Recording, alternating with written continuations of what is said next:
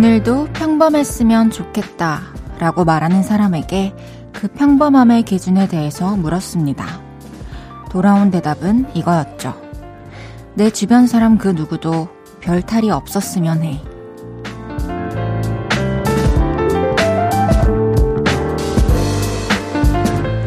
혼자만 괜찮은 걸론 보통의 날이 완성되지 않죠. 나를 둘러싼 모든 공기가 갑자기 치솟거나 내려앉지 않을 때, 그럴 때 아늑함이 포옹을 해옵니다. 주변의 무탈함에서 오는 따뜻함, 요즘 그 온기를 느끼고 계신지 궁금하네요. 볼륨을 높여요. 저는 헤이지입니다. 2월 26일 일요일, 헤이지의 볼륨을 높여요. G.O.D의 보통날로 시작했습니다. 와, 이 오프닝 읽고 G.O.D 보통날 들으면서 눈 감았다가 떴는데 눈물이 가득 차서 눈꺼풀이 너무 무거웠어요. 2월의 마지막 일요일입니다. 어떤 주말을 보내고 계신가요? 어머, 눈물이 나지? 어떤 주말 보내고 계신가요? 소란스럽지 않고 평범했나요? 참 나의 주변까지 다 무탈해야 평범함이 완성된다는 말이 너무 공감이 갑니다. 어렸을 때는 뭔가 친했던 친구들이랑 대학교 갈 때 나는 내가 원하는 대학교에 갔지만 또 원하는 대학교에 가지 못한 친구들을 보면서 자랑하지 못하고 뭔가 막 온전히 행복하지 못한 그런 기분을 또 느껴봤었고, 또 제 몸이 건강해도 주변에 또 사랑하는 누군가가 아프면 뭔가 너무 또 막 행복할 수 없고, 돈도 아무리 돈을 벌어도 갑자기 주변에 누군가가 힘들어졌어요. 그러면은 또 혼자서 그 돈으로 어떻게 행복하게 먹고 살겠어요. 또 도와줘야 되고, 또 도와주려니 또 어떻게 얼마를 도와주는 게 또 현명한 것인가 싶기도 할 것 같고, 진짜 너무너무 많이 공감이 되는 내용이었어요. 여러분의 요즘은 평범해서 따뜻한지 궁금하네요. 저는 요즘 사실 볼륨을 높여요를 하면서 되게 그 삶이 진짜 안정적이어졌어요. 확실히 평일과 주말의 어떤 구분도 한 10년 만에 해본 것 같고, 또 그래서 주말의 소중함도 느껴봤고, 또 평일에 정해진 시간에 매일 출근해서 또 이렇게 생방송으로 나의 모든 말이 나간다라는 그런 책임감을 또 배우면서 되게 균등한 하루하루가 펼쳐지고 있는 것 같아요. 밸런스가 좋은 것 같습니다. 그래서 매일 저랑 함께 하시는 여러분들도 저 같기를 항상 바라고 있습니다. 헤이지의 볼륨을 높여요. 사연과 신청곡 기다리고 있습니다. 주말 어떻게 보내셨는지, 또 듣고 싶은 노래는 뭔지 알려주세요. 문자 샵 8910, 단문 50원, 장문 100원 들고요. 인터넷 콩과 마이케이는 무료로 이용하실 수 있습니다. 볼륨을 높여요 홈페이지에 사연 남겨주셔도 되고요. 그럼 광고 듣고 올게요. 쉴 곳이 필요했죠. 내가 그곳이 돼줄게요. 사랑이 필요한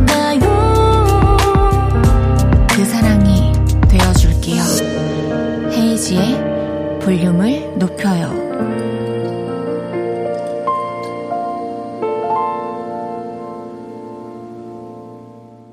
헤이지의 볼륨을 높여요. 여러분이 보내주셨던 사연 만나볼게요.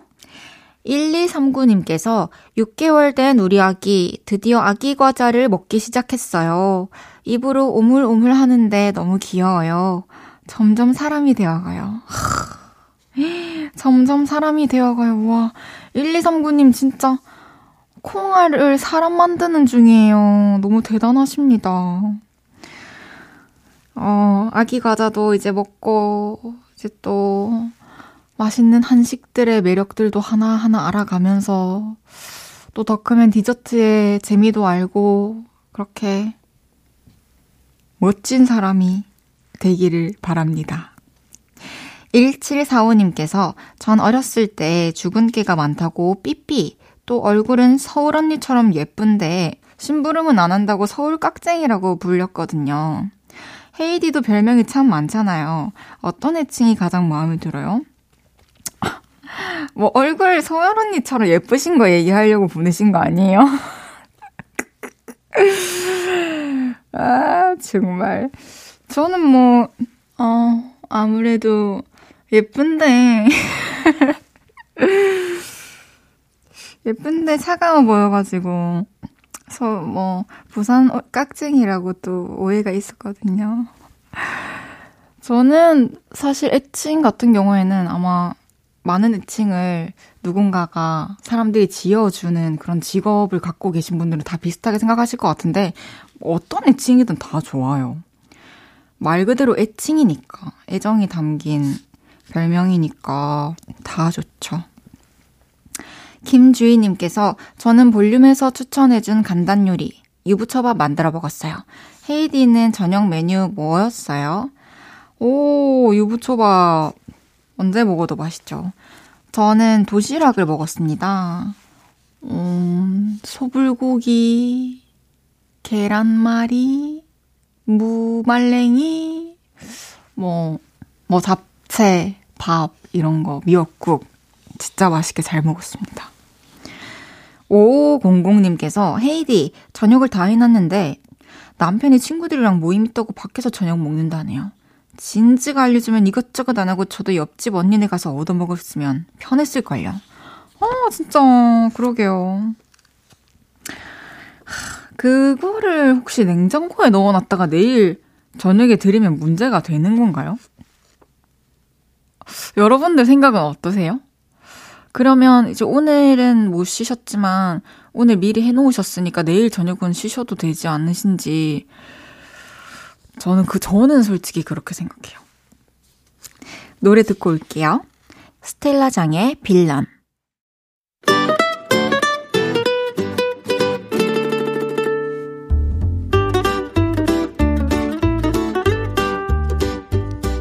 캡사이신보다 맵고 스테비아보다 달고 소금보다 짠내 난다. 금주의 맵단짠.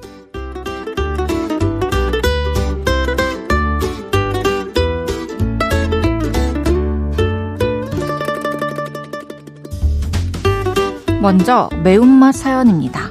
3236님께서 헤이디 같이 일하는 동료가 너무 일을 안 해요. 다른 사람이랑 잡담하고 30분 동안 멍하니 앉아만 있고 제가 너무한 거 아니냐니까 아 너도 천천히 해 이럽니다. 참 진짜 직장에서 이런 사람들을 보면은 내가 월급을 주는 건 아니지만 돈 아깝다는 생각이 진짜 들죠. 3236님께는 불당면 3개 보내드릴게요.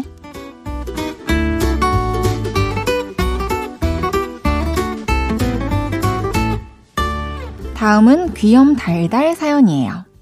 2014님께서 결혼 4년차에 아기가 있다 보니 새벽까지 친구랑 노는 건 꿈도 못 꾸는데요.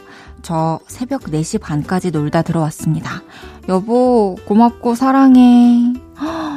서로서로 이렇게 이해해주고 또 서로 고맙고 사랑한다고 표현 항상 솔직하게 하면 앞으로도 서로에게 더 많은 자유가 주어지지 않을까요? 자유시간이? 2014님께는 마카롱 보내드립니다.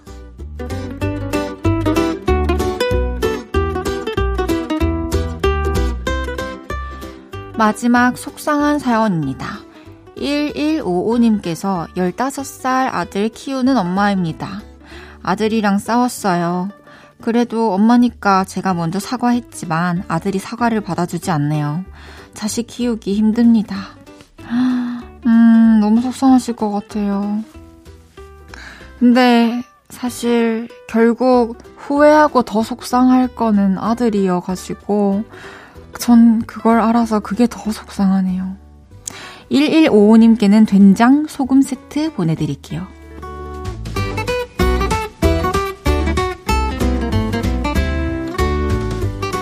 이번 주에 있었던 여러분의 맵고 달달하고 짠내나는 이야기들 보내주세요.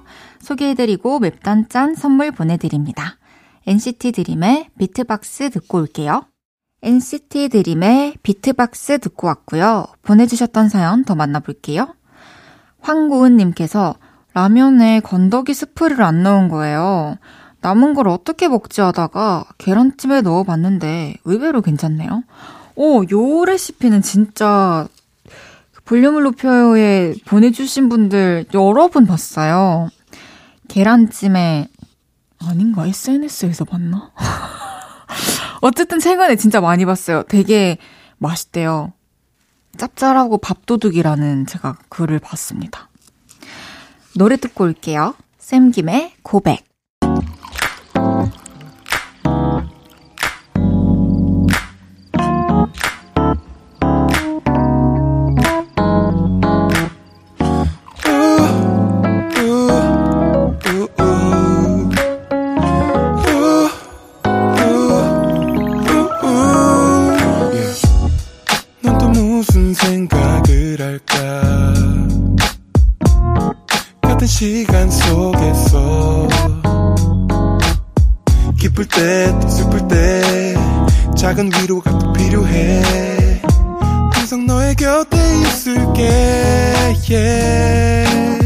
헤이지의 볼륨을 높여요.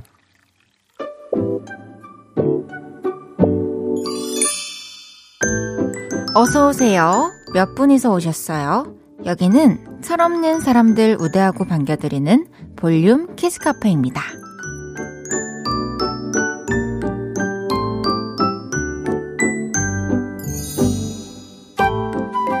3561님께서 아내가 달달한 음식을 되게 좋아해요. 그래서 아내가 삐졌을 때 케이크 사왔는데 먹을래? 이러면 안 먹는다고 하다가도 3초 뒤에 뭐 사왔는데? 이래요. 우리 아내 귀엽죠? 진짜 귀엽고 너무 착하시네요. 3561님께는 곰돌이 젤리 2개 보내드릴게요.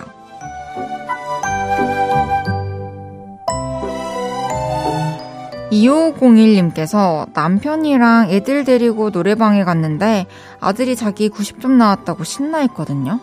그러니까 남편이 꿀렁 90점 하더니 자긴 42점 나왔어요. 그러게 아들이 좋아하면 잘했다 칭찬해주면 될 것을. 아니 뭐 70점 60점도 아니고 42점 너무 심한 거 아니에요? 2501님께는 노래방이랑 잘 어울리는 간식 새우 과자 보내드릴게요.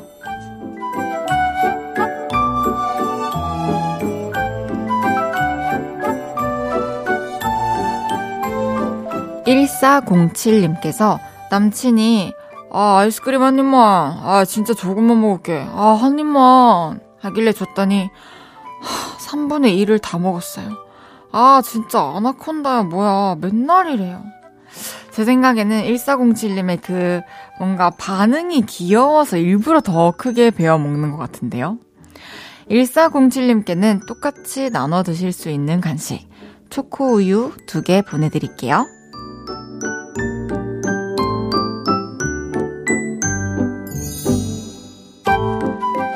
귀염뽀짝 철부지 어린이부터 아직 철들지 못한 어른이들까지 볼륨 키즈 카페에서 함께 놀아요.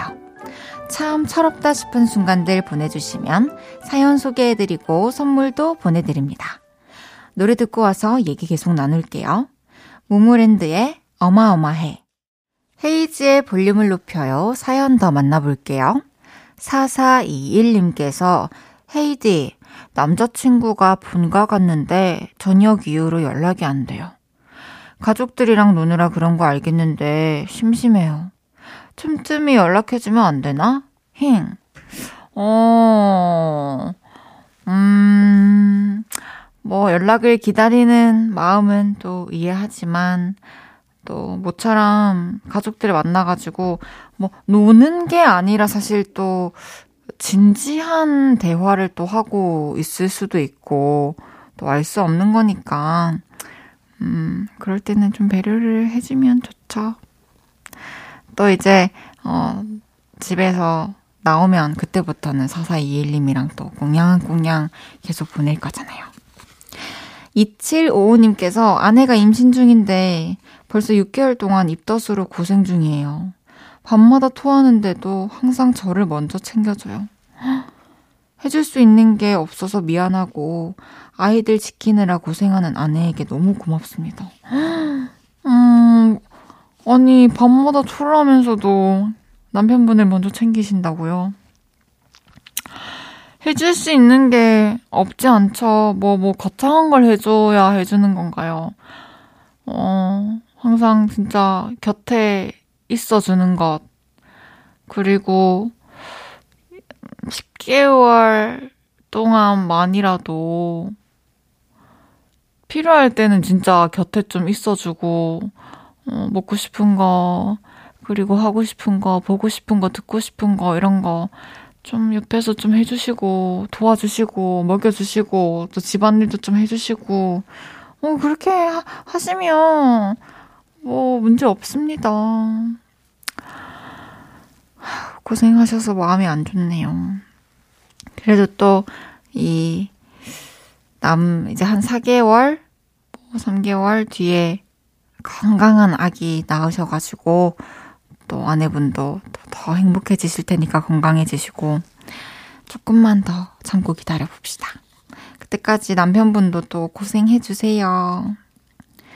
2421님께서 저는 15 중학생입니다. 요즘 언니 오빠들이 다 동안이에요. 우리 아파트에 사는 언니들이 제 또래처럼 보였는데 25살이라고 해서 놀랐습니다. 왜 이렇게 동안들이세요? 와, 중학생 또래처럼 보였는데 25살? 그렇게 동안들은 사실 많지는 않은데 그 언니들이 진짜 동안인가 봐요.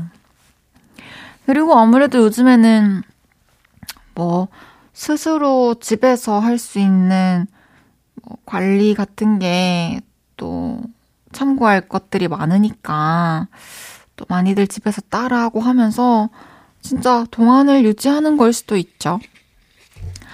노래 듣고 와서 여러분의 사연 더 만나볼게요. 김재영의 실패담, 페퍼톤스 옥상달빛의 캠퍼스 커플 듣고 옵니다. 김재형의 실패담, 페퍼톤스 옥상달빛의 캠퍼스 커플 듣고 오셨고요.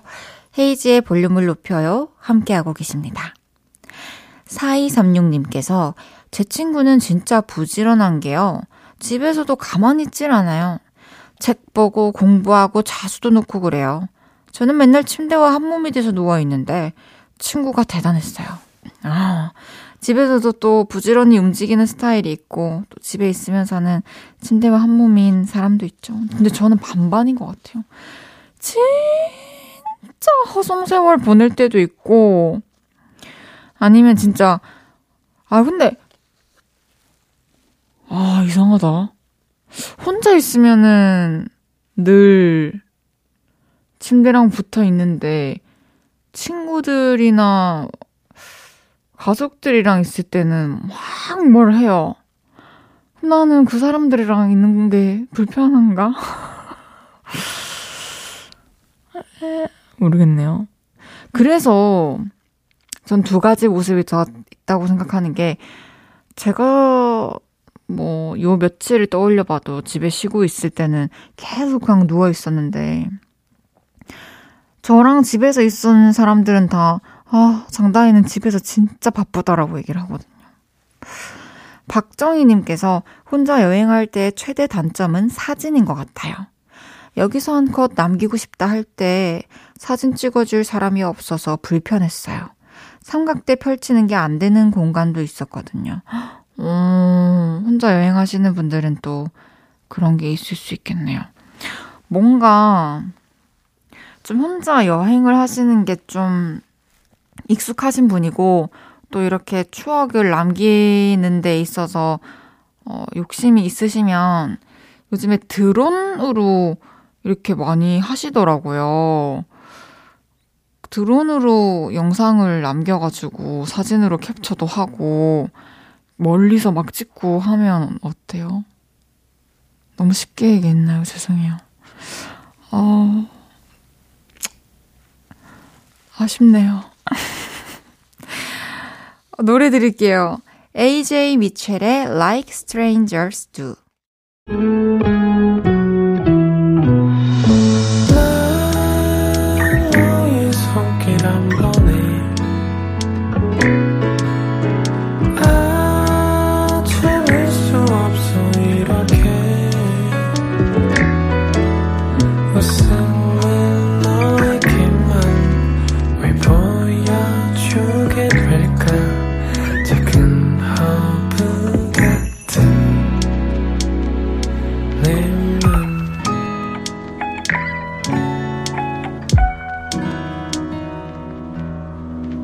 헤이지의 볼륨을 높여요. KBS 쿨 FM 헤이지의 볼륨을 높여요. 잠시 후 3, 4부 없었던 일로 볼륨의 훈남을 담당하고 있는 채낙타 씨와 함께합니다. 여러분의 안 좋은 기억들 쓱싹 지워드릴게요. 원슈타인의 비밀의 화원 듣고 3부에서 만나요.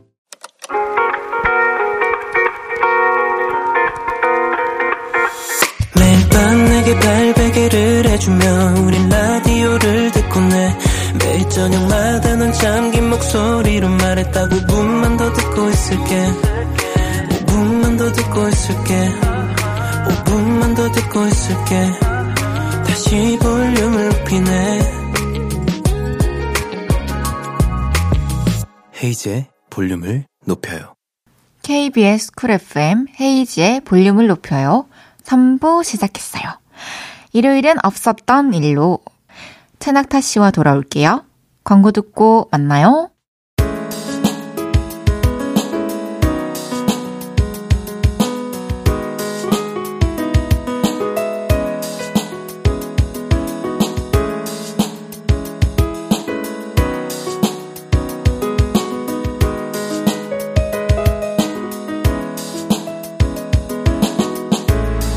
여러분에게 있었던 민망했던 일, 부끄러운 실수, 화나는 일 등등 모든 나쁜 기억들을 지워드립니다.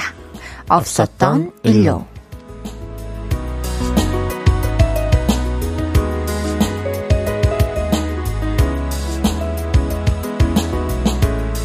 매주 일요일 훈훈한 목소리로 볼륨을 찾아와 주시는 채낙타 씨, 어서 오세요.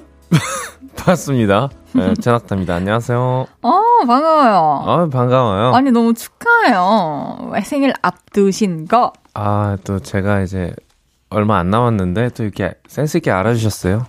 네. 아니, 전 또 새삼 느꼈습니다. 우리 볼륨에 또 낙타 오빠 이렇게 또 소중한 사람이구나. 왜? 나도 더 소중하게 생각해야겠다. 왜요? 왜냐면 오시기 전부터 다 케이크도 준비해가지고 너무 감사했죠. 제작진분들께서 막, 그리고 저도 제 연기 봤죠. 화장실 앞에서 채낙타 오빠 불렀는데 탁 보더니 안녕하세요 이러고 들어가길래 내가 오빠, 언제 그랬어? 말 좀 해요 그랬더니 할 말도 없잖아요. 누가 봐도 어색하고 지금 누가 봐도 지금 뒤에 꽁꽁이가 숨겨져 있는 사람 같은데. 네, 그런 게 좀 티가 났는데. 근데 생일 케이크 주실 줄 몰랐어요. 진짜 생각 아마 못 하실 거라고 저희가 예상했어요. 진짜로. 예. 아직 이제 생일이 좀, 생일 날이 아니기 때문에 이게 또 나이를 먹다 보면 이게 감흥이 많이 떨어지거든요. 그것도 맞죠. 맞아요. 어쨌든 생일 잘 보내세요. 감사합니다. 이렇게 또 축하해 주셔서. 지난주에 그 방송은 잘 하셨습니까? 네, 공연 이제 음악 방송인데 공연하는. 오랜만에 하는 거라 되게. 그러면 실시간 송출이었나요? 실시간을 땡투뷰로도 이제 송출이 되고 이제 아마 편집돼서 그 방송으로 나오지 않나. 오, 멋있다. 화사하다. 사진 보고 있습니다. 너무 예쁘네요. 오랜만에 또 이렇게 뭔가. 아니, 요즘에 스타일링이 굉장히 예뻐요.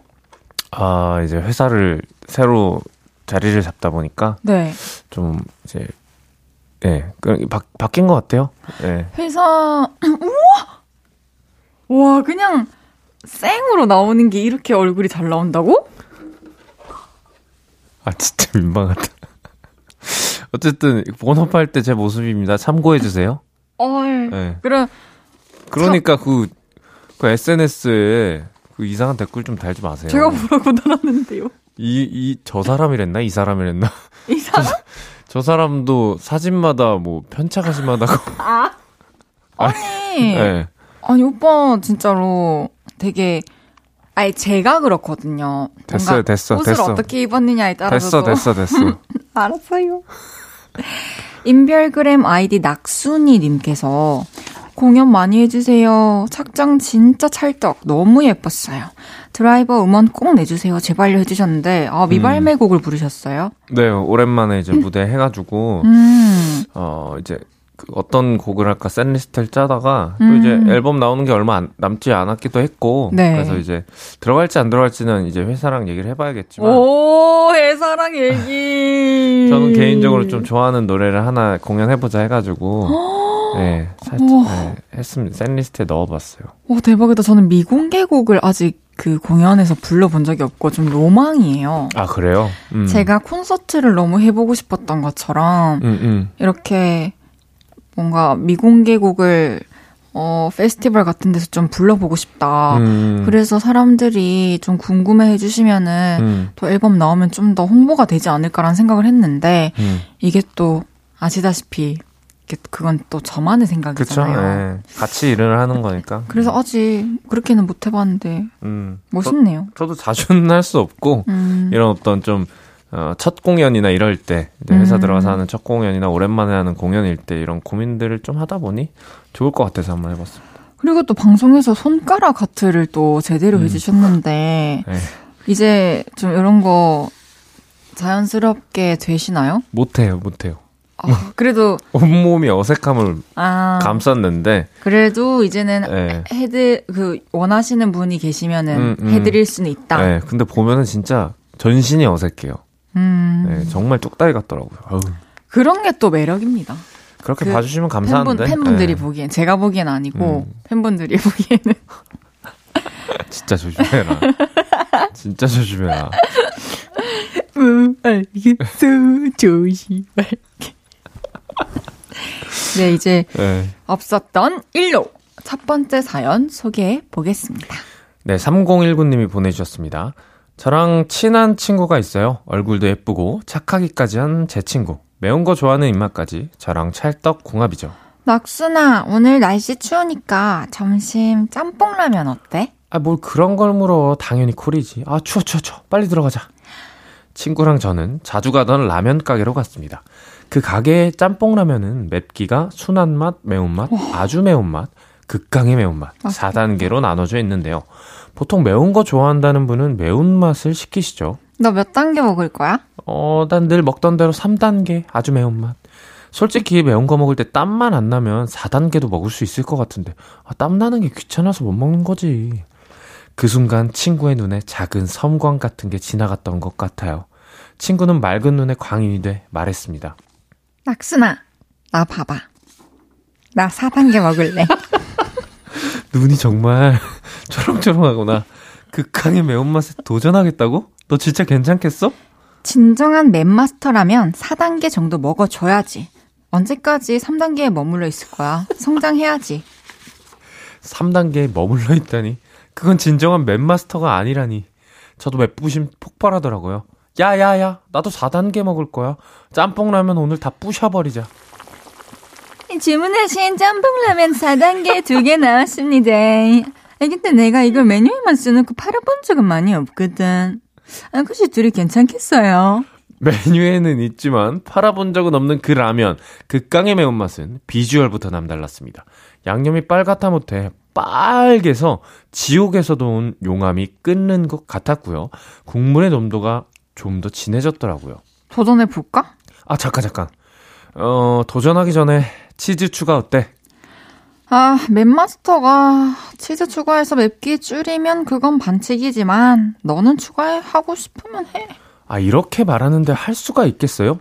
저도 침 한번 꿀꺽 삼키고 떨리는 마음으로 도전했습니다. 아, 야, 근데 생각보다 안 맵지 않냐? 생각보다 안 매운데? 아, 이 정도는 한 그릇 다 먹고도 남지. 아, 그난히 속이 싹 내려가네? 아, 속이 싹 내려가는 거 봤고 스트레스가 쫙 풀린다. 이거 나 눈물 닦는 거 아니야. 땀 닦는 거지. 아주 매워 죽겠는데 자존심 때문에 맵다고 말도 못하고 우리 그 매운 라면을 땀 뻘뻘 흘리며 다 먹었습니다. 엄마야, 이걸 다 먹었네. 매운 거 진짜 잘 먹네, 아가씨들. 그럼요. 이거 별로 안 맵던데요? 사장님, 근데 여기 혹시 화장실이 어디예요? 사장님, 저도 화장실이요. 그렇게 저희는 사이좋게 화장실에 들락날락했고 약국에서 약을 사 먹고서야 겨우겨우 진정됐습니다. 저희는 당분간 매운 음식 안 먹기로 했어요. 매운맛으로 자존심 싸우는 거 진짜 바보짓입니다. 그날의 맵부심은 없었던 일로 해주세요. 와, 이거를 사실 자존심으로 매운맛을 먹기 시작하면은 속에 진짜 무리가 갈 수밖에 없습니다. 이거는 고통이잖아요. 이거는 이제 내가 즐길 수 있는 만큼의 맵기가 사람마다 다른데 근데 저도 이제 이렇게 자극적인 거 한창 많이 먹었을 때 대학생 때 막 핵짬뽕 먹으러 가서 막 사진 걸리고 이랬거든요. 다 먹어가지고. 어떤 거 걸려요? 사진. 이거 들고. 기록 갱신한 것처럼. 네, 근데 저는 되게 어렸을 때부터 또 저희 어머니께서도 그 음식도 좀 매콤하게 하시고 매운 음식을 좋아해서 이렇게 막 속이 아프고 막 탈이 났던 적이 없어요. 매운 음식을 먹고. 그래가지고. 요새도 그러세요? 요새는 자연스럽게 좀 처음에는 뭔가 피부 생각한다고 매운 거 안 먹고 막 이러다가 덜 먹게 되니까 확실히 매운 걸 좀 잘 못 먹게 되더라고요. 요즘에는 그렇게 난이도 높은 건 잘 못 먹어요. 그럼 안 먹어요. 맞아요. 이게 저도 어렸을 때 매운 거 엄청 좋아했거든요. 네. 스트레스 풀리는 느낌 들고. 맞아요. 근데 확실히 이제 시간이 지나고 나이를 먹다 보니까 매운 게 몸에서 안 받기도 하고 이걸 이제 왜 먹나 싶더라고요. 네. 맛있는 거 먹는 게 더 기분이 좋아지고. 맞아요. 낙타님은 그러면은 좀 어떤 거에 부심이 있으세요? 저 부심 없어요. 네. 축구 있어요. 아니, 축구. 오빠, 제가 한마디만 할게요. 제 한마디만 하세요. 부심 있으세요? 어떤 부심이요? 눈부심. 이거 생일 선물이야? 그럼요. 진짜 와, 성대하다. 정말 요즘에 그렇게 느끼고 있답니다. 앞으로 눈부심 나날들이 낙타 씨 앞에 차라라라. 이 사람 참 이중적인 게 댓글은 그렇게 달고. 댓글?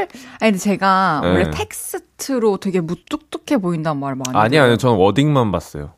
그래요? 네, 문장 구조, 단어 선택 이런 것만, 감정 그런 거 다 배제하고. 네, 제가 또 경상도라서 조금 표현이 남들보다 또 세게 느껴진다고 하는 분들이 계시더라고요. 표현은 세지 않았고요. 네. 알겠습니다. 의미 전달이 참 잘 됐습니다. 알겠습니다. 진짜 조심하세요. 네. 아니, 혜진님 부심 뭐 없어요? 저요? 네. 연애 부심? 오케이.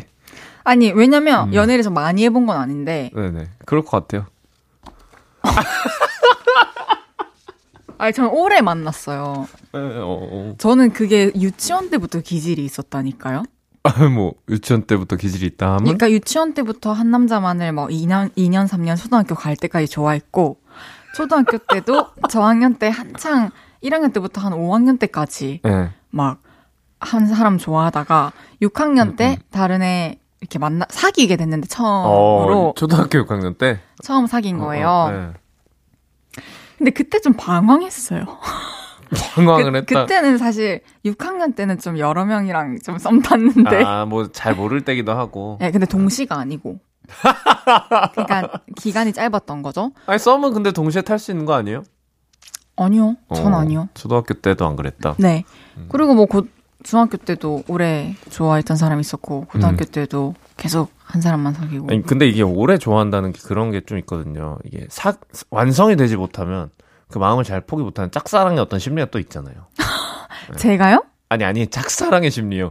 이렇게 또 뜨끔하는 거 보면 또. 저는 진짜 짝사랑 한 번도 해본 적 없어요. 저 궁금해요. 아니, 오래 좋아했다면서요? 오래 사귀었다고. 사귀었다고? 그냥 혼자만 좋아한 게 아니라? 네. 알겠습니다. 3019님, 이번에 매운 거 먹고 고생하셨으니까 다음부터는 매운 음식 적당히 즐기시길 바라겠습니다.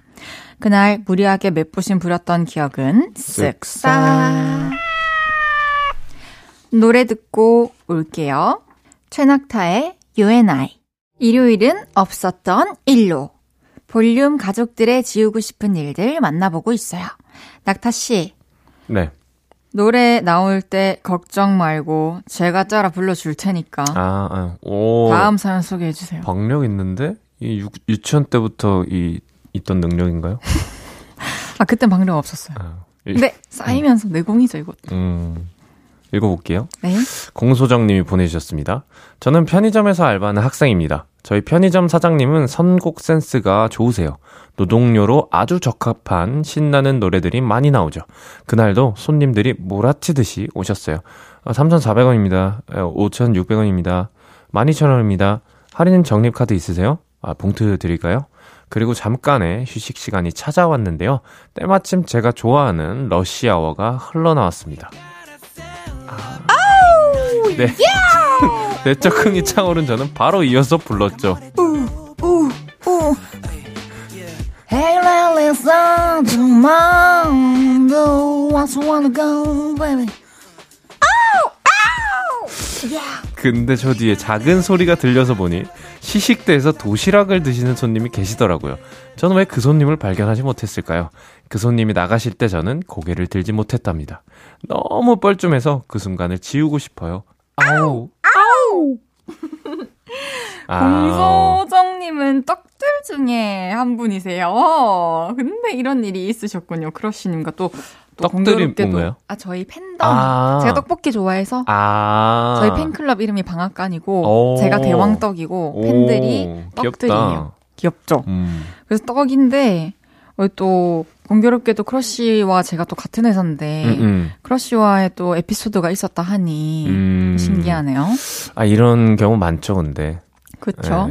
길 가다 이제 노래 부르는데 앞을 안 보고 있다가 이제 앞을 보니 바로 앞에서 이렇게 지나가는 경우도 있고. 맞아요.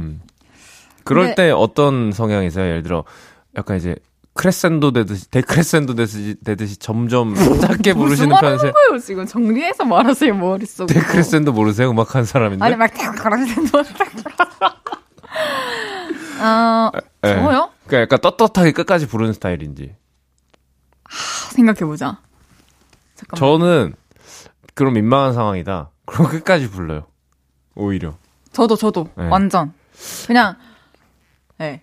나는 너가 오고 있는 걸 알고 있었어. 하지만 지금 이 노래가 너무 좋기 때문에 계속 부르고 있는 거야 라는 느낌을 주는 거야. 아니, 난 내가 이 노래를 원래부터 부르고 있었는데 네가 온 거야. 어때요? 좋아요. 네. 말투가 좋은데 오늘? 그렇죠. 네. 아니, 크러쉬 러시아워는 들으면은 이 아우 이 부분이 계속 꽂혀가지고 귀에 맴돌아요. 그래가지고 더 따라 할 수밖에 없었던 것 같아요.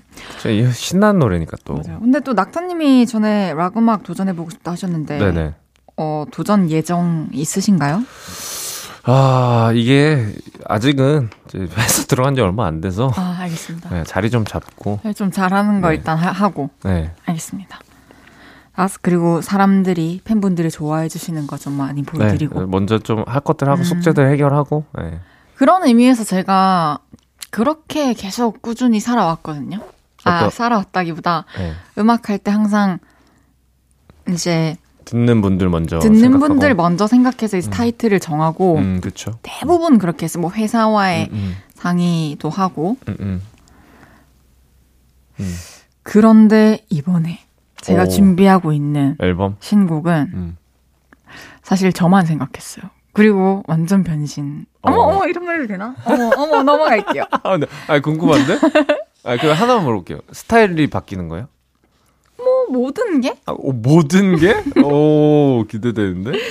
공소정님이 일하다 노래 부른 거 없었던 일로 해드릴게요. 섹사 없었던 일로. 진짜 술 취한 사람 같다. 다음 사연도 소개해볼까요? 김지효님께서 헤이디, 낙타님, 큰일 났어요. 제가 알바하는 카페에서 태블릿 PC를 잃어버린 고객님이 계신데요. 혹시 누가 가져간 거 아닌지 확인하려고 사장님이 CCTV를 돌려보겠다고 하십니다. 근데요, 저 일하다가 졸리면 잠 깨려고 제 머리 콩콩 때리고, 팔도 막막 꼬집고, 배도 팍팍 두드리고 그랬거든요. 사장님이 영상 보시다가 저를 이상한 애로 보지 않을까요? 손님이 잃어버린 태블릿 PC를 얼른 찾아야 사장님이 CCTV를 안 보실 텐데 영상 속 이상한 제 모습을 지우고 싶어요. 이게 귀여운데요? 되게 귀여운데요? 네, 콩콩 망. 귀여운 거 지금 알면서 그러는 거 아니죠? 아, 또 왜? 저는 그런 건 못 봐요. 왜 그러세요, 진짜? 아, 아니겠지, 우리 룰루님. 죄송합니다. 아, 귀여워요, 이거는. 그리고 제가 사장님이었다면, 우와, 우리 지우가 또 이렇게 잠 깨려고 본인을 꼬집으면서까지 또 일을 하는구나. 뭔가 되게 애사심, 있는 직원처럼 딱 보이고 고마울 것 같은데요. 근데 제가 볼 때, 어쨌든 특정 시간대를 이제 특정해가지고 CCTV 돌려보실 거고 좀 이렇게 빨리빨리 감으실 거니까. 그렇죠. 아예 안 보실 수도 있고. 맞아요. 신경 안 쓰실 수도 있고. 맞습니다. 네. 그러니까 너무 신경 안 쓰셨으면 좋겠어요. 근데 이게 또 뭔가 카페다 보면은 손님이 사실 안 계실 때는 좀. 낮엔 뭐 나른하고. 네, 무료함에 졸릴 때가 있긴 있어요. 그렇죠. 그럴 때 그냥. 계속 서서 계속 카운터 뭐 이렇게 본다거나 뭐 주변 좀 정리하러 다닌다거나 이러다 보면 또 잠이 깹니다. 그렇죠. 네. 네. 근데 이제 또 졸릴 때 몸을 움직이는 게 힘드니까 한번 해보세요. 그리고 무엇보다 또 손님 태블릿 PC는 또 꼭 찾았으면 좋겠어요. 맞아요. 네.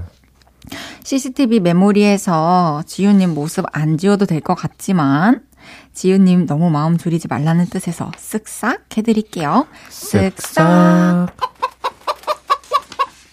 노래 듣고 이야기 좀 더 나눠요. 박세별의 물망초. 저녁 8시가 되면 헤이즈의 볼륨을 높여 라디오를 들으며 하루를 끝내 돌아온 내일도 저녁 8시가 되면 내 맘을 위로해줄 볼륨을 높여요. Oh, yeah. 헤이즈의 볼륨을 높여요. Oh, yeah. 헤이즈의 볼륨을 높여요. 여러분의 나쁜 기억을 지워드리는 없었던 일로 채낙타 씨와 함께하고 있습니다. 이번 사연도 소개해볼게요. 저는 5살 아이 서유리를 키우는 유리 엄마입니다. 며칠 전 1년 만에 친구가 집에 놀러 왔어요. 서유라, 낙순이 이모 오랜만에 보지. 서유리 전에 낙순이 이모랑 키즈 카페도 갔었는데 기억나요? 네. 아 진짜? 아 진짜 이모 기억나요? 아니요. 너무 오랜만에 봐서 그런지 서유리는 친구를 기억 못하더라고요. 친구는 서유리의 양쪽 볼살을 늘리면서 말했습니다.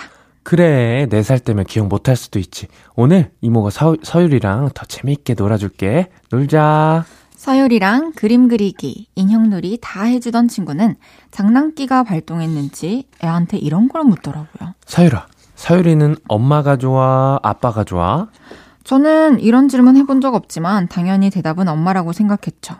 친구는 고민하는 서유리에게 다시 한번 물었습니다. 서유라, 엄마가 좋아요, 아빠가 좋아요? 아빠. 서유라, 서유리는 엄마보다 아빠가 더 좋아요? 네. 아빠 얼만큼 좋아요? 아이가 머리 위로 원을 크게 그리면서 말하더라고요. 이만큼. 그럼 엄마는 얼만큼 좋아요? 이번엔 아이가 원을 소심하게 그리면서 말하더라고요. 이만큼. 그렇게 몇 번이나 다채로운 대답으로 아빠가 좋다고 하는데 충격과 함께 마음의 상처를 받았습니다. 아무래도 저는 뭐 해라, 뭐 하지 마라 잔소리하고 잘못하면 혼내고 그래서 그런가 봐요. 남편은 해달라는 거 다 해주는 스타일이거든요. 서유라, 엄마가 다 너 잘 되라고 그러는 거야. 그날 엄마보다 아빠가 더 좋다는 말은 없었던 일로 해주세요. 뭔가 찡하다. 이거 은근히 또 이제 속상할 수 있을 것 같아요. 근데 전 엄마가 더 좋습니다. 아버지 수고하신 건 너무 잘합니다. 고생 많이 해주셨습니다. 키워봤자 다 소용없다니까. 어머니도 고생 너무 많으셨어요. 그렇죠. 아, 맞아. 저와 부닥치면서 고생해 주셨습니다. 아, 그거는 진짜 힘드셨겠네. 그리고 저를 쉽지 않으셨을 텐데. 품고 계셔 주셨습니다. 제가 안 보이던 시절부터. 무슨 초음파에 간신히 찍힐 때부터. 아, 이제 10달 동안? 그쵸. 그쵸. 정말 힘들 것 같아요, 그거. 낙타님은 네. 어릴 때 이런 질문 받으면 어떻게 대답하셨어요? 엄마라고 했던 것 같기도 하고 대답을 대부분 피했던 것 같아요. 네. 그러면은 만약에 낙타님이 나중에 아이를 낳았어요. 네. 근데 아이가 난 엄마가 더 좋아 이렇게 하면 어떻게 하실 것 같아요? 그럴 수 있지. 네, 이렇게 생각할 것 같아요. 왜냐면 이게 뭐 인간관계에서 모든 인간관계에서 내가 원하는 대로 되는 경우가 사실 많이 없잖아요. 그렇죠. 네. 애기가 나오면 좀 달라질 것 같긴 한데 네, 상상해보면 그럴 것 같아요. 근데 또 그냥 아 우리 애기한테 이만큼 좋은 아빠구나 하는 생각이 또 들 것 같기도 해요. 저는. 뭐 우리 소중한 내 보물, 내 1호, 내 애기한테 잘해주는 게 저는 더 값질 것 같아요. 그쵸? 남편에게 더 감사할 것 같아요. 그치. 모르지만. 어때요? 저 그런 것 같아요. 네. 그럼 남자 입장에서 네. 결혼을 해서 애기 낳았어요. 그럼 애기랑 이제 아내에게 어떤 각각의 감정이 드실 것 같아요? 애기랑 아내분에게? 네. 나온 상태인가요? 아니면 키우고 있는 상태인가요? 키우고 있습니다.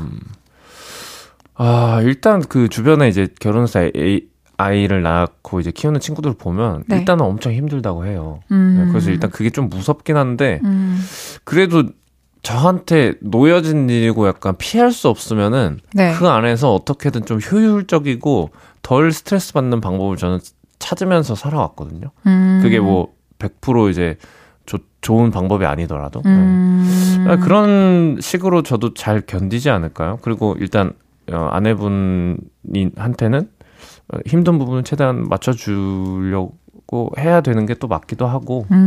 안 그래도 시간적으로 좀 여유 있는 직업을 갖고 있다 보니까 잘 해야 되지 않을까? 알겠습니다. 좋은 남편 아빠 되시길 바랄게요. 저 근데 만약 결혼해서 아이 낳으면 진짜 좋은 남편 아빠 될 것 같더라고요. 뭘 될 것 같더라고요. 어디서 뭐 결과지 보고 오셨어요? 아니 그냥 내가 나를 테스트해봤지. 혼자 아니, 테스트는 아니고 혼자 이게 시뮬레이션을 돌려봤죠. 그 표본 집단 일명이네. 네. 일단 출근을 안 한다. 요거 자체가 좀 저는 메리트라고 생각하거든요. 저도 제 직업 특성상 가장 강점이라 생각해요. 그러니까 좀 더 아이와 있을 수 있고 뭐 집안에 좀 더 이렇게 집중할 수 있고 네. 유동적이니까. 일하는 게. 알겠습니다. 우리 앞으로 잘 해봅시다. 근데 제가 생각했을 때는 이게 아빠가 더 좋다고 했던 게 아빠를 잠깐 또 보고 더 애틋하게 느껴서 아빠가 뭐 어제 있어요. 맛있는 거 줬을 수도 있고. 맞아요. 아기가 말을 그렇게 해도 엄마를 많이 사랑하고 엄마가 없으면 한순간도 안 된다는 거 알고 계시죠? 그렇지. 엄마보다 아빠가 더 좋다는 대답은 못 들은 걸로 해드릴게요. 쓱싹. 다음 사연 만나볼게요. 익명님께서 저는 초밥 때문에 남친이랑 헤어졌어요. 구남친은 초밥 귀신이었는데요. 우리 오늘 뭐 먹을까? 하면 초밥. 오빠 이따 저녁에 뭐 먹을까? 해도 초밥. 오빠 오늘 좀 맛있는 거 먹고 싶지 않아? 땡기는 거 있어? 초밥. 초밥만 얘기했었죠. 물론 저도 초밥을 좋아합니다. 그래도 같은 음식을 맨날 먹으면 당연히 질리잖아요. 그래서 한 번은 제가 떡볶이를 먹으러 가자고 했어요. 그리고 이미 지하철을 탄 상황이었는데요. 그 남친 얼굴을 보니 인상이 완전 구겨져 있는 겁니다. 왜 그러냐고 하니까 자긴 떡볶이 싫다고 옆 동네에 있는 초밥집에 가자고 하더라고요. 순간 오만정이 다 떨어져서 헤어지자고 했습니다. 그는 여자친구가 아니라 초밥집 메이트가 필요했던 건 아니었을까요? 아, 초밥 귀신 김땡땡 잘 살고 있냐? 와. 아, 이거 근데 별로다, 이 남자분. 뭐 이렇게까지, 그러니까 평소에도 드실 수 있잖아요. 여자친구가 있지 않을 때. 그냥 한 끼 정도는 좀 맞춰줄 법도 한데. 그러니까 이거 충분히 한 음식만 좋아할 수 있고 이해되거든요. 그리고 심지어 여자친구분이 뭐 먹을까라고 먼저 물어봤으니까 초밥이라고 계속 얘기하는 것까지는 이해는 되는데 떡볶이를 먹고 싶다고 했는데 그거를 막 이제 싫은 티를 내고 막 이제 초밥 먹자고 하는 거는 이게 배려가 너무 없고 이게 연애하는 아쉽네요. 게 아니죠. 맞아요. 근데 저는 사실 이런 실수를 좀 범했던 적이 있는데 어떤 실수인데요? 한 2014년? 네. 오 옛날인데? 홍대 어떤 길거리에서 이제 남자친구한테 네. 야 떡볶이 먹으러 가자. 근데 저 떡볶이 좋아한다 했잖아요. 근데 처음으로 큰 소리로 아, 떡볶이 좀 그만 먹자 이렇게 하시는 거예요. 와 그래서 아니 그때 얼마나 이제, 자주 먹었는데요? 그러니까 뭐 저는 사실 삼시 세끼를 네. 떡볶이로 채우는 게 허다했어요. 너무 그러니까, 좋아해서? 네. 그리고 떡볶이를 밥 반찬으로도 먹었었고. 와. 그랬는데 그렇게 생각해 보니까 그럴 수 있겠다. 특히나 떡을 안 좋아하고 떡볶이를 안 좋아한다면 이게 되게 고통스러울 수 있겠다라는 생각에 그 뒤로는 떡볶이 먹자는 말을 직접 안 했어요. 근데 뭔가 다른 걸 먹고 싶은 어떤 시그널을 보냈는데 캐치를 못한 거면 좀 문제가 될 수 있는데 그런 것까지는 기억이 안 나요. 떡볶이 사실 근데 남자들이 떡볶이 좋아하는 분이 많이 없어요. 그러니까 네. 제가 실례될까 봐 아까 생각만 하고 말씀을 안 드렸는데 그렇다 하더라고요. 그러니까 주변 제 지인 한정이긴 한데 떡볶이를 남자가 먹는 경우는 한 가지밖에 없어요. 뭐요? 여자친구 먹자고 했을 때. 스윗해. 와 근데 저는 진짜 떡볶이를 본인이 직접 뭐 배달시켜 먹는다거나 하는 남자분을 저도 한 번도 못 봤어요. 저희 친오빠도. 저도 태어나서 혼자 자의로 떡볶이를 배달시켜 먹은 적이 한 번도 없어요. 약간 여자분들의 소울푸드가 떡볶이듯이 남자분들 약간 돈가스 그러면, 같은 느낌 아니에요? 돈가스는 매일 먹을 수 있어요? 매일 먹을 수 있죠. 오, 그런 거구나. 익명님 어쨌든 구남친과 잘 헤어지셨고요. 초밥에 대한 나쁜 기억은 저희가 지워드리겠습니다. 쓱쏙. 노래 듣고 올게요. 미키미키의 시에스타. 계속해서 다음 사연 만나볼게요.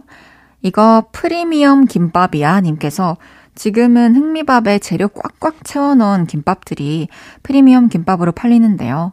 그때는 흑미밥으로 만든 김밥이 흔치 않았거든요. 친구들은 낯선 비주얼에 이상함을 느꼈는지 제 김밥은 잘 먹지 않았는데요. 어떤 친구가 제 김밥을 보더니 이 김밥 사온 거 아니야? 얘들아, 얘 김밥 먹지 마. 선생님, 이거 보세요. 얘 김밥 사온 거 갖고 왔어요. 놀려서 제가 엄청 속상했던 기억이 나요. 우리 엄마 김밥이 얼마나 맛있는데 그때 놀림받았던 기억을 지워주세요. 오 화났는데. 와, 전 참을 수 없어요. 저는 진짜 만약에 저는 이런 상황에 진짜 무조건 한마디 하는 애였어요. 그렇죠. 근데 이게 어린 때면은 이해는 되는데 뭐 유치원 소풍 이럴 때는 뭐 중고등학교 때 이런 말을 하면은 근데 유치원 아이가 이렇게 얘기한다고 해도 좀 충격적일 것 같은데요. 근데 저는 흑미밥 좋아하거든요. 저도 너무 좋아해요. 근데 김밥 볼 때마다 생각날 것 같고 그리고 무엇보다 제일 중요한 건 우리 엄마가 싸준 그 김밥이잖아요. 그쵸, 그러니까 내가 어디서 사온 김밥에 대해서 그렇게 얘기했으면 뭐야, 쟤 왜 저래 이러고 말 텐데 그 엄마의 마음과 정성이 그치, 무시당하는 느낌이 좀 드니까 친구들한테. 진짜? 근데 저는 너무 그 사연자분이 멋진 게 이렇게 주변에서 놀리면은 이게 또 엄마 탓을 할 수도 있단 말이에요. 어릴 땐 또 철없으면 왜 흑미밥으로 김밥을 싸 이렇게 할 수도 있는데 그런 게 아니라 엄마 김밥에 대한 또 자부심이 너무 있으시니까 그게 저는 너무 멋있는 것 같아요. 맞아요. 너무너무 닉네임부터 이거 프리미엄 김밥이야 라고 써주신 그 마음이 진짜 예쁘고 철없는 어린 아이가 아무렇게나 떠들었다고 생각하시고 상처받았던 기억 지워드릴게요. 쓱싹 빡. 낙타 씨인가요? 빡. 오 똑같이 하시네요. 네. 마지막 사연 소개해주세요. 네, 익명님이 보내주셨습니다. 저는 1년 재수를 해서 대학에 들어갔습니다. 고3 때 열심히 공부한다고 했는데 수능 점수가 생각만큼 나오지 않았어요. 그리고 원하는 대학에 가려고 재수를 결심했는데요.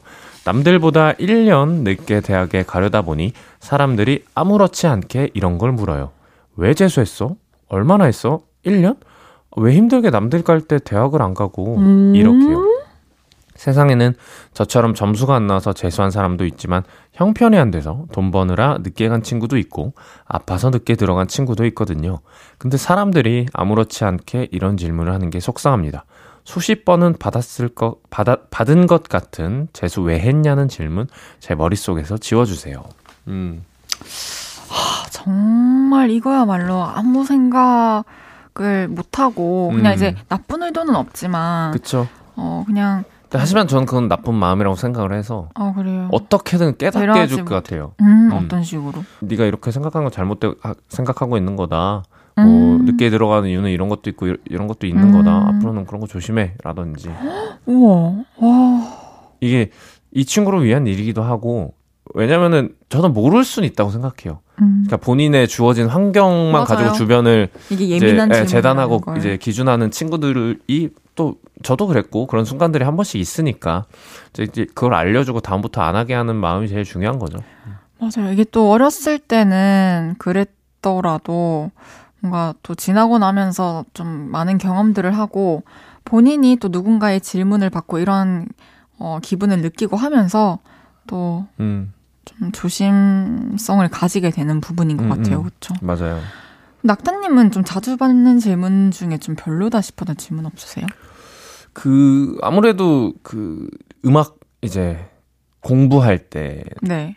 이제 막 졸업했을 때 이제 어른들이 이제 음악 한다고 하면은 좀 느껴지는 그런 뭐라 그럴까요? 걱정들이 좀 맞아요, 네, 맞아요, 불편했죠. 맞아요. 이 뭔가 저도 증명하고 싶지만 사실 이게 준비하고 있을 우리가 때는. 계획한 대로 다 되는 직업이 아니잖아요. 어떻게 될지 모르니까. 그럼요. 근데 세상의 모든 것들이 그런 것 같아요. 시작할 때는 그 과정에서는 사실 뭔가 알 수 있는 게 없으니까. 저는 참 처음에 이런 질문을 받았을 때 어떻게 재치 있게 넘겨야 되지라는 생각을 제일 많이 했던 게 그럼 저작권 수입이 어떻게 되세요? 저작권 얼마 정도 들어? 연봉 물어보는 거랑 똑같은 거잖아. 그러니까 비도 오고 그래서 얼만큼 벌었어요? 이런 질문 있죠. 근데 진짜 많이 들었어요. 궁금할 수 있는데 정말 배려 없고 뭐라 그럴까요? 정말 무례한 질문이죠, 사실 그거는. 근데 궁금하실 수 있겠다 싶은데 그러니까 저는 아직도 해답을 찾지 못했죠. 그래서 아예 말도 안 되게 얘기했어요. 그냥 내리는 빗방울 있죠. 그게 제 잔고 0이라고 생각하시면 돼요. 이렇게 얘기한 적 있어요. 짜증나. 그쵸? 짜증나. 그래서 제가 생각한 거는 아예 과장해서 말하자. 그쵸. 네, 또 난 이런 마음이 더 착하다고 봐요. 나는 정색했을 것 같아. 그래요? 네, 그냥 뭐 그런 걸 궁금해하신대. 오. 네. 그러니까 만약 초면인데 그런 말을 하면은. 오. 저 근데 이 비슷한 질문 또 생각났던 게. 네. 어떤 앨범을 내잖아요. 네. 근데 이제 음악을 안 하시는 분들이 그 음악에 대해서. 앞으로는 이렇게 해야 될 것 같아. 그래야 너 대박 날 수 있을 것 같아. 이런 건 좀 아쉬워. 이런 말 할 때. 와, 너무 힘들었어요. 그럴 때. 사실 뭔가 스포츠 경기를 볼 때와 똑같이 모든 거를 생각하면 될 것 같아요. 내가 저 경기장에 가서 저 선수들처럼 뛸 수 없는 것처럼. 저걸 못 넣어 막 이런 느낌. 그렇죠. 이 일을 하고 있는 사람이 가장 많이 고민을 하고 시도해봤겠죠. 그쵸, 익명님, 앞으로 이런 질문을 아예 안 들을 수는 또 없을 텐데, 그냥 혹시라도 듣더라도 저처럼 그냥 한 귀로 듣고 한 귀로 흘려버리세요. 예를 들면, 그때 때가 아니었나 보지? 이렇게 그냥 넘긴다던가, 그럼 무슨 일이, 사정이 있나 보다 하고 넘길 수도 있고, 지금까지 들었던 그런 무례한 질문들은 저희가 없었던 일로 해드릴게요. 쓱싹. 이제 낙타 씨를 보내드릴 시간입니다. 네. 오늘도 너무 즐거웠습니다. 즐거웠습니다. 그러면은 보내드릴까요? 오늘은 왜 이렇게 그냥 보내요? 뭐 했었죠? 아무것도 안 했는데 그냥 제가 무슨 실수한 건가요? 좀 더 반갑게 잘 가라고. 알겠어요. 배웅해주세요, 배웅. 배웅해주세요, 배웅. 가시는 거예요? 반갑게 뜻 몰라요? 아이, 정말 다음 주 일요일 또 기다리고 있겠습니다. 네, 즐거웠습니다. 낙타 씨, 그 SNS 활동 좀 자주 또 활발히 해주시고요. 지금 너무 좋으니까요. 네. 우리는 다음 주에 만나요. 안녕히 가세요. 감사합니다. 헤이지의 볼륨을 높여서 드리는 2월 선물입니다. 톡톡톡 예뻐지는 톡스앰필에서 마스크팩과 시크릿 팩트, 천연 화장품 봉프레에서 모바일 상품권, 아름다운 비주얼 아비주에서 뷰티 상품권, 아름다움을 만드는 우신 화장품에서 엔드뷰티 온라인 상품권, 160년 전통의 마루코메에서 콩고기와 미소 된장 세트, 하남 동래북국에서 밀키트 보교리 3종 세트, 연예인 안경 전문 브랜드 버킷리스트에서 세련된 안경, 블링 옵티컬에서 성공하는 사람들의 안경 블링 광학 선글라스, 비만 하나만 365MC에서 허파고리 레깅스, 에브리바디 엑센코리아에서 배럴백 블루투스 스피커, 반려동물 영양제 38.5에서 고양이 면역 영양제 초유 한 스푼, 아름다움을 만드는 오엘라 주얼리에서 주얼리 세트, 신개념 주얼리 브랜드 콜렉티언에서 목걸이 세트를 드립니다.